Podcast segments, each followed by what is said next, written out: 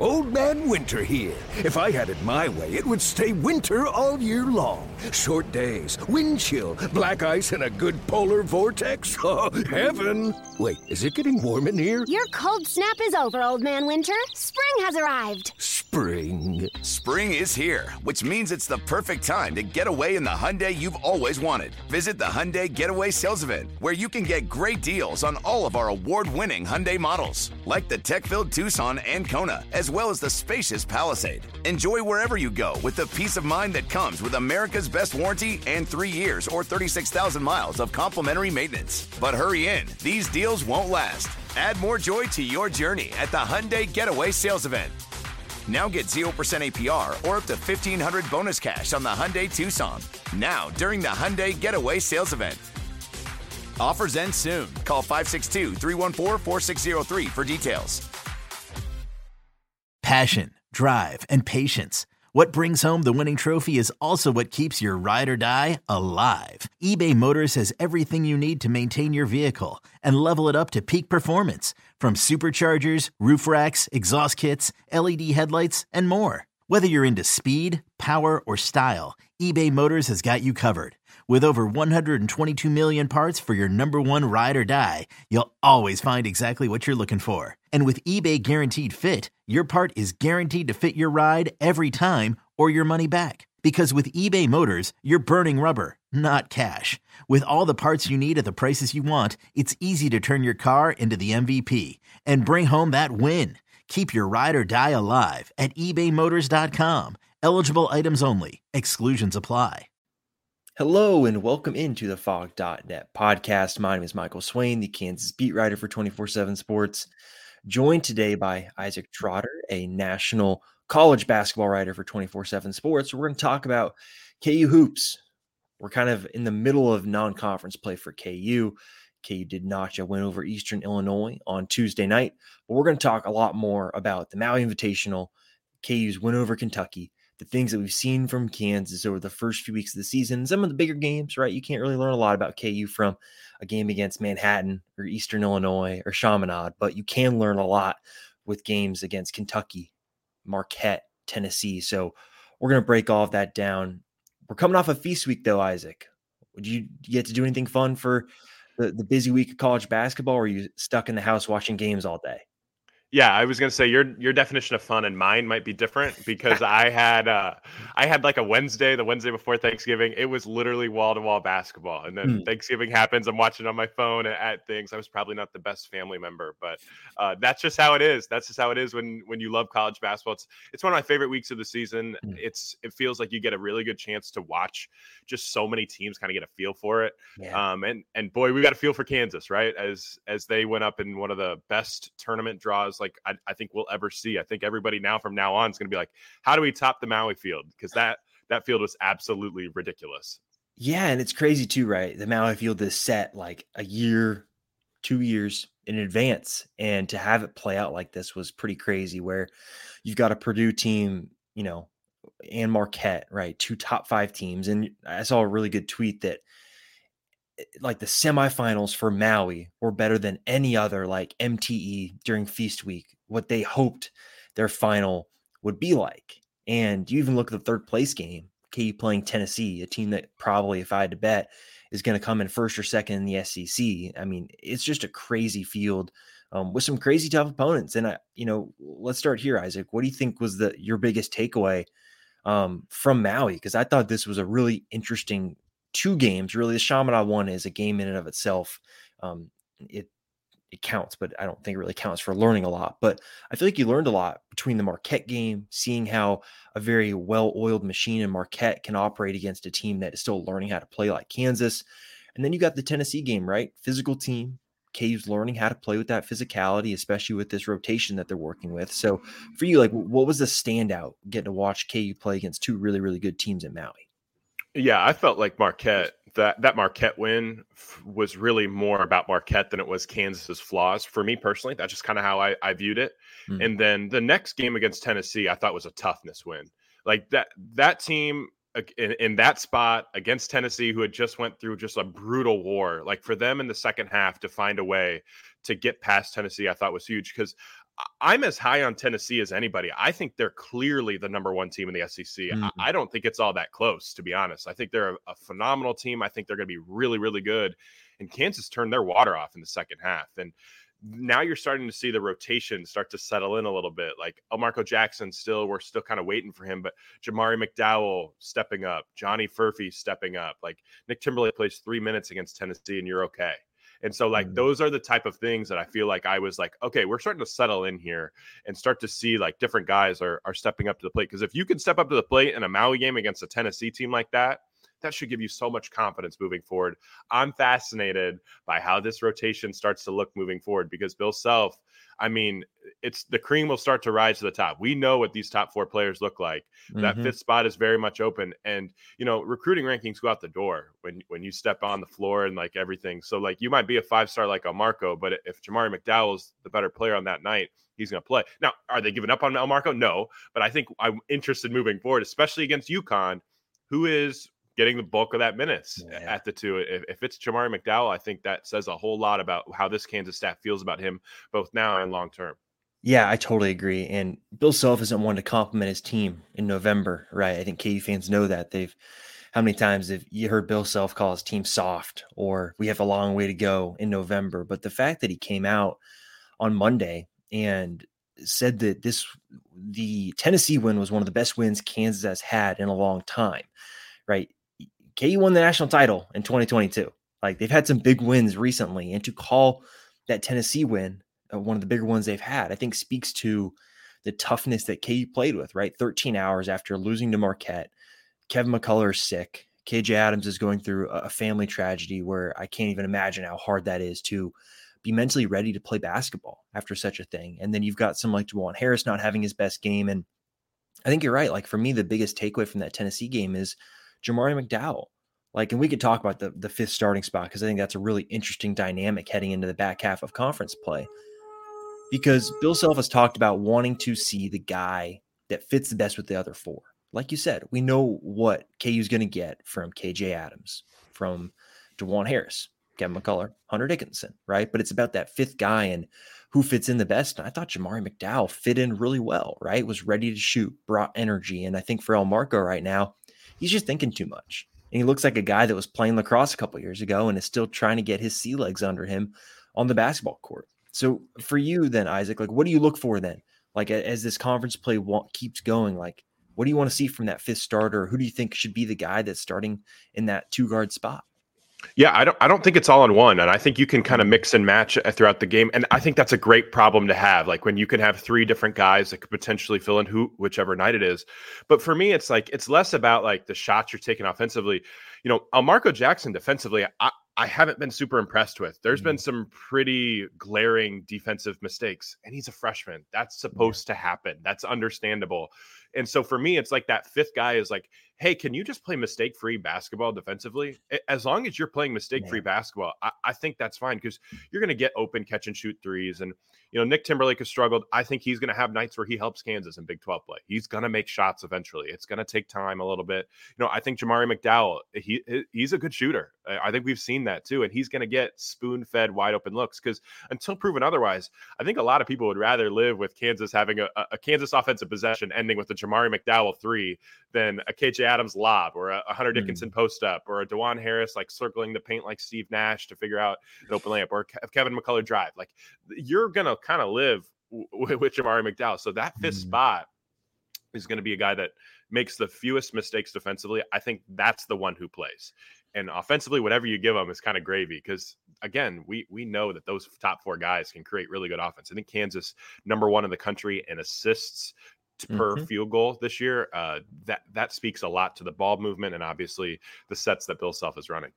Yeah, I think it's seventy-five percent of K U's baskets this season have been assisted. And I think we're going to hear Bill Self talk all season about moving the ball, keeping the ball on the perimeter and firing it side to side, getting to the third side, because I think you're going to see teams load up in the paint, right, against Hunter Dickinson. And I want to get your take on him here in a second, but I think you're right defensively. This is a team that's still trying to figure it out, right? You know that Dajuan Harris and Kevin McCullar are really good defensively, but last year they had the scheme figured out, right, with K J Adams playing the five, right? You switch a lot, and you know who's going to be on who.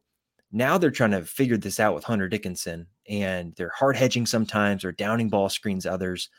And it's a work in progress. And I think another one I want to talk about later is K J Adams at the four, but defensively, like, this team is still a work in progress. And I think you're right. Like, Almarco gets blown by, I think, maybe a little too much right now, and that'll happen, right? Anybody will get blown by at times, but it seems like that's a mental thing where not necessarily knowing the right angles to have on the ball and where you need to be and where you need to force people. So I think that's going to be a work in progress. But defensively for K U, what have you thought about it with Hunter Dickinson playing the five and then also playing K J Adams at the four? Like, when you've watched K U defensively, what have been your thoughts so far?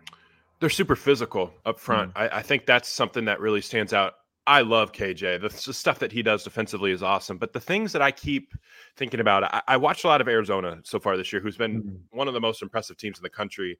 And I think that Keshad Johnson is an interesting comp for what K J can do, because what they've done with Keshad Johnson is they've played him on some fives lately to kind of mismatch hunt a little bit defensively. He's a little bit better. You kind of put, you know, their center, Umar Balo, they put him on like a non-shooter.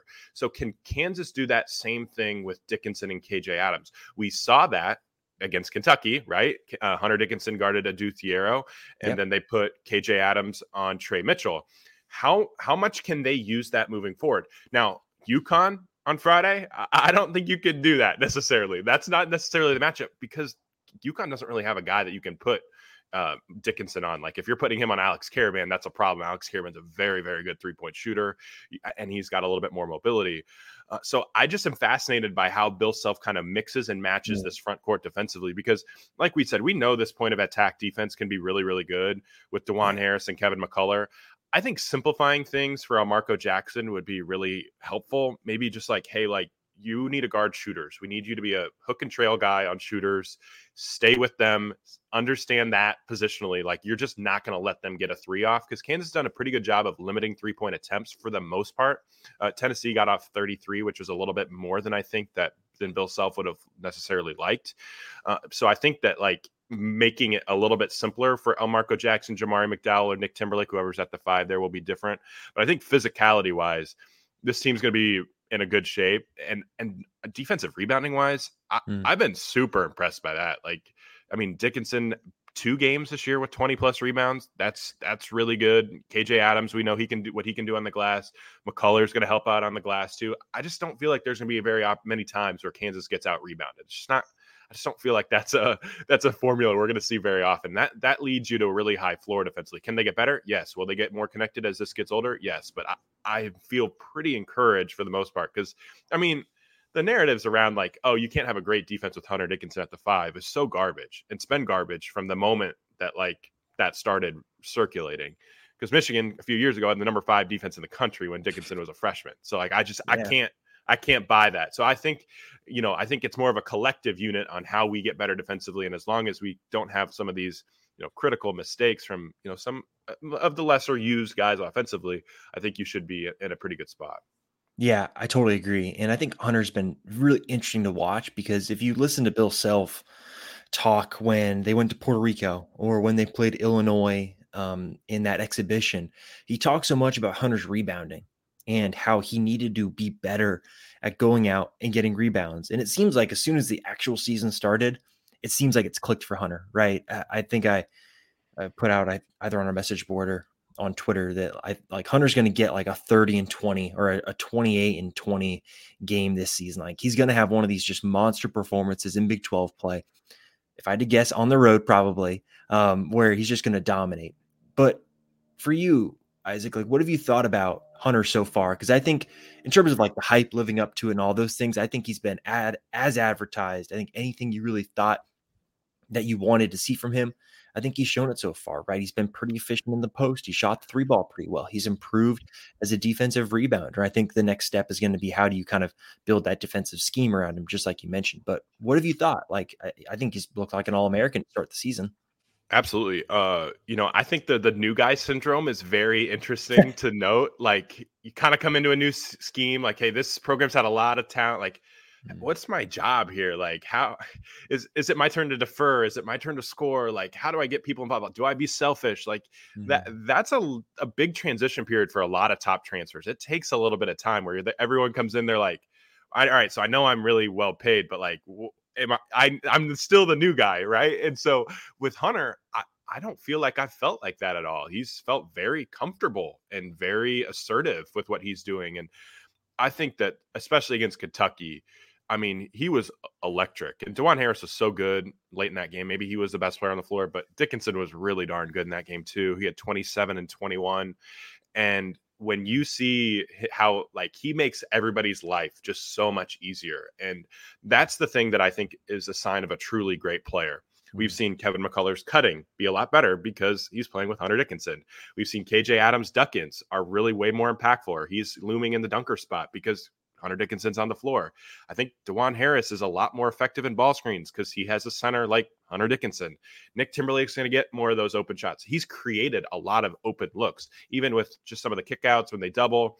And then, you know, the one more, he's not getting the, the assist, but he's getting a hockey assist. And we've seen yeah. some of those assist numbers. I think he had three against Marquette. Probably should have had more. I think he could have been closer to five or six of guys to make more shots. So I, I just feel like he, you know, he settled in way quicker than I thought. We knew he was going to put up numbers, but he just looks way more confident. And one thing Bill Self said after Kentucky that I thought was very interesting is like when Hunter Dickinson's on the floor, like, and even before the games, like he embraces like that bad boy, like villain mentality. And that just allows everybody to play off of it. And so that's been very encouraging for me. I feel like he is really assimilated into this Kansas culture really quickly. And he's made everybody else's life way easier on the floor and off the court. Mm. You mentioned Nick Timberlake a couple of times. I think it's been a acclimation process for him, right? Good I think word. It's pretty clear that confidence isn't high for him right now. And I think the requirements that Bill Self has for players starting on the defensive end has been an issue for him, where I think you saw the Kentucky game athletically. Kentucky just blew right past him. And I think there have been games where you see his limitation probably athletically, where if you want to use the Grady Dick comparison, right? Grady was, I think, better athletically than Timberlake is. And probably um, the length that Grady had helped him defensively, where Nick doesn't really have that, right? He's six foot four, probably got an even wingspan, maybe slightly smaller, and he isn't as good of an athlete, but I think shooting wise, he's just as good. Um, and it just seems like this is totally confidence. Like it's all mental. Once he starts to get comfortable, I think he'll figure it out, but do you agree? Or are you, are you starting to hit the panic button for what he is this year? Well, Kansas doesn't need him. Like they definitely need him, but they don't need to play him. Like they got other guys who will clearly play, and we've seen that. And mm-hmm. so I feel like he just kind of needs like a proof of concept. Like I just need a game where shots go in against a good team for him to kind of like the icebreaker to settle mm-hmm. in. And it's on Kansas to kind of get him those easy looks. So it's also on him to hold up his end of the bargain defensively, not make mistakes, stay in front of the basketball, contain the ball, help out on the glass. You know, this is a guy who shot a ton of free throws last year for for Towson. He's what shot six in the first six games for Kansas. It's not really been there. That's not been a huge part of his game where he's been able to get something easy. And so when you're relying on jumpers to go in, that, that can kind of change things because he's not really going to get much at the rim. And, you know, defensively, like he got back cut far too many times against Marquette. In, mm-hmm. in his limited in his limited minutes, where just you got to understand the scouting report too. And he's an old guy, he's a fifth year guy, and you know I, I don't want to play revisionist history, but you know there were some interesting options for Kansas in the portal. Like, and people talking about Nick Timberlake wasn't this like highly prized guy. UConn wanted him bad, like yeah. bad. UConn thought they had him, and so like you kind of picked Timberlake and and you rode with that, and that kind of changed what you asked Jalen Tyson in the transfer portal. Mm-hmm. It changed like, oh, when Cam Spencer became available, you don't really have a spot for him because you already brought a guy in. So it's like mm-hmm. this revisionist history here is really interesting with what you have in the portal. And I, I just think Timberlake needs a game. And, you know, we saw it against, I think he had fourteen against North Carolina Central in the, in the opener. So we've seen him make yeah. shots, but I, I don't think a bye game where he makes shots really helps him. I mean, it doesn't hurt him, I guess, because it's confidence. You see the ball go through the hoop, but I really do think he needs like a game against a, a good team where he's, you know, a helpful, impactful role player for him to really settle in, because Kansas def- definitely does need him. I was, when I said Kansas doesn't need to play him, like they still do need him to make yeah. shots for this team to really hit its ceiling. Yeah, no, I, I know what you're saying, and I do agree, right? I think theoretically, game to game, you can get by without playing Nick Timberlake a bunch. But in order for K U to play at its ceiling as a team, you need that three-point shooting, because I think it's just going to be an issue if you're playing and relying on Dajuan Harris and Kevin McCullar, right, to be the consistent three-point shooters. They're going to have right. games. We've seen Dajuan Harris have games, right, where he's making it, he's lights out. But Dajuan also, it's not his instinct to shoot. And Kevin can shoot it. He'll be hot and he'll be cold, and he's just going to keep shooting. But the consistency that I think if Nick is playing at his ceiling – right, I think that brings so much to this offense as a whole, where I, I do worry about it long term, right? You get a Big twelve play, you start playing those teams a second time, and they can kind of figure out some of the stuff you're doing, and you need some of that spacing just to make it easier for Hunter Dickinson so he's not playing around three people, because I think well, at times yeah. you've seen that where it's it's been a, a tough look offensively. It's a great point. No, it's absolutely true. Again, I mean, against Kentucky, they were not guarding Dajuan Harris. They were sagged completely off of K J Adams. They mm-hmm. have an extra help defender on Dickinson at all times. Like, there are times where K- K- Kentucky had four players in the paint, sometimes even exactly. five at one time. And, and so, like, the spacing looks iffy. And despite all of that, Kansas scores eighty-nine. And so it's like, it's like this team is like, this team has a chance. When they get shots up, they're really, really good. I think they're shooting over sixty percent effective field goal percentage this year. It's like when you get shots up, it, it is, but like all of that crowded into the paint, I think that leads to turnovers. I think it leads to clunkiness. I think when you have teams with more legit size, it's also going to lead to some issues mm-hmm. offensively as well, especially when Big twelve play rolls around. Because if you turn the basketball over in the Big twelve play, T C U is going to murder you. Houston's going to murder you. Um, I'm blanking on others that are great and and turning those those transition buckets into or transition or turnovers into transition points. Iowa State, they they will absolutely take your lunch and run. And so like those are like the those are like the the the spacing is like a great fun word that we all use and everything, but it's really like about like the turnover situation, and having that extra space will lead to less turnovers in my opinion. And and that's where Timberlake is huge. That's where Almarco has to continue to grow. Whether that's, you know, driving those open spaces a little bit more instead of yeah. settling for, yeah, you're open, drive the basketball. Like you can yeah. drive the basketball against long closeouts. Um, but if Jamari keeps making shots or Johnny Furphy keeps making shots, I think that'll change the equation a little bit too. Yeah, definitely. And here's the thing, Isaac, I, I pulled up the Ken Palm numbers here to my right. Um, K U shooting forty percent from three on the season, which if, if you talk to, I think just like, hey, if I go to Allen Fieldhouse, you know, for the Connecticut game and say, hey, what's K U shooting from three? I think a lot of people would say, oh, you know, thirty-five percent, thirty-six percent. It's up at forty right now. And I, I don't know, right? I think Bill Self would say, oh, small sample size, right? That's been his mm-hmm. his kind of buzzword um, since Maui, right? Small sample size at this point in time. But that's been encouraging. You look at the the non-steal turnover percentage at seven percent, ranking um, – oh, I lost it here. Where'd it go? There it is. Ranking in the hundreds um, nationally. So I think you're, you're looking at this team and you're saying, okay, it has not clicked to its fullest extent. And yet you look at the numbers and they're still pretty good. So I, overall, it's one of these issues, you know, someone used to tell me it's Kansas problems where you're looking at kind of the, you're already at a baseline of like a top five, top ten team. And you're looking at what are the margins that can get you it closer and closer to being a number one overall seed, a number one overall team. So mm-hmm. it's really interesting, but I guess in terms of the issues, like when you look at this team against Connecticut, um, what do you think are the, the biggest issues that UConn might pose? And what are you going to be looking for from K U on, on Friday night? UConn's tough because yes, mm. Kansas has shot threes. Well, they haven't shot many of them. I think they're two hundred sixtieth yep. nationally in three point attempts, uh, based on like the field goals that they're attempting. Mm-hmm. Um, But but UConn doesn't let you really get much at the rim. I think opponents are shooting just forty-eight percent at the rim against UConn, which is a one of the best marks in the country. Compare that with Kansas, who's shooting over seventy percent at the rim this year. So it's like strength on strength there. Something has to give there a little bit. Uh, UConn plays a ton of drop coverage with Donovan Clingan. That leads Hunter Dickinson top of the key threes. That's going to be a huge piece, I think, of changing the the geography of the floor, that of what those short rolls look like, um, how the ball screens are guarded by UConn. If if Dickinson can knock down a couple of those, because he's going to have a couple open looks, I think, and mm-hmm. those could be really really big. And the the matchups with this game, especially you know, on the other end of the floor when UConn has the basketball are fascinating to me. I think Tristan Newton's been great this year, so I'm guessing Harris takes him. Dajuan will take him. Cam Spencer has been really, really good this year. I think you throw McCullar on him. Let's say Almarco Jackson starts. I think he probably gets the solo ball assignment. It's like freshman on freshman. Like, hey, man, like who makes the least mistakes wins here? Like, we need you to be locked in.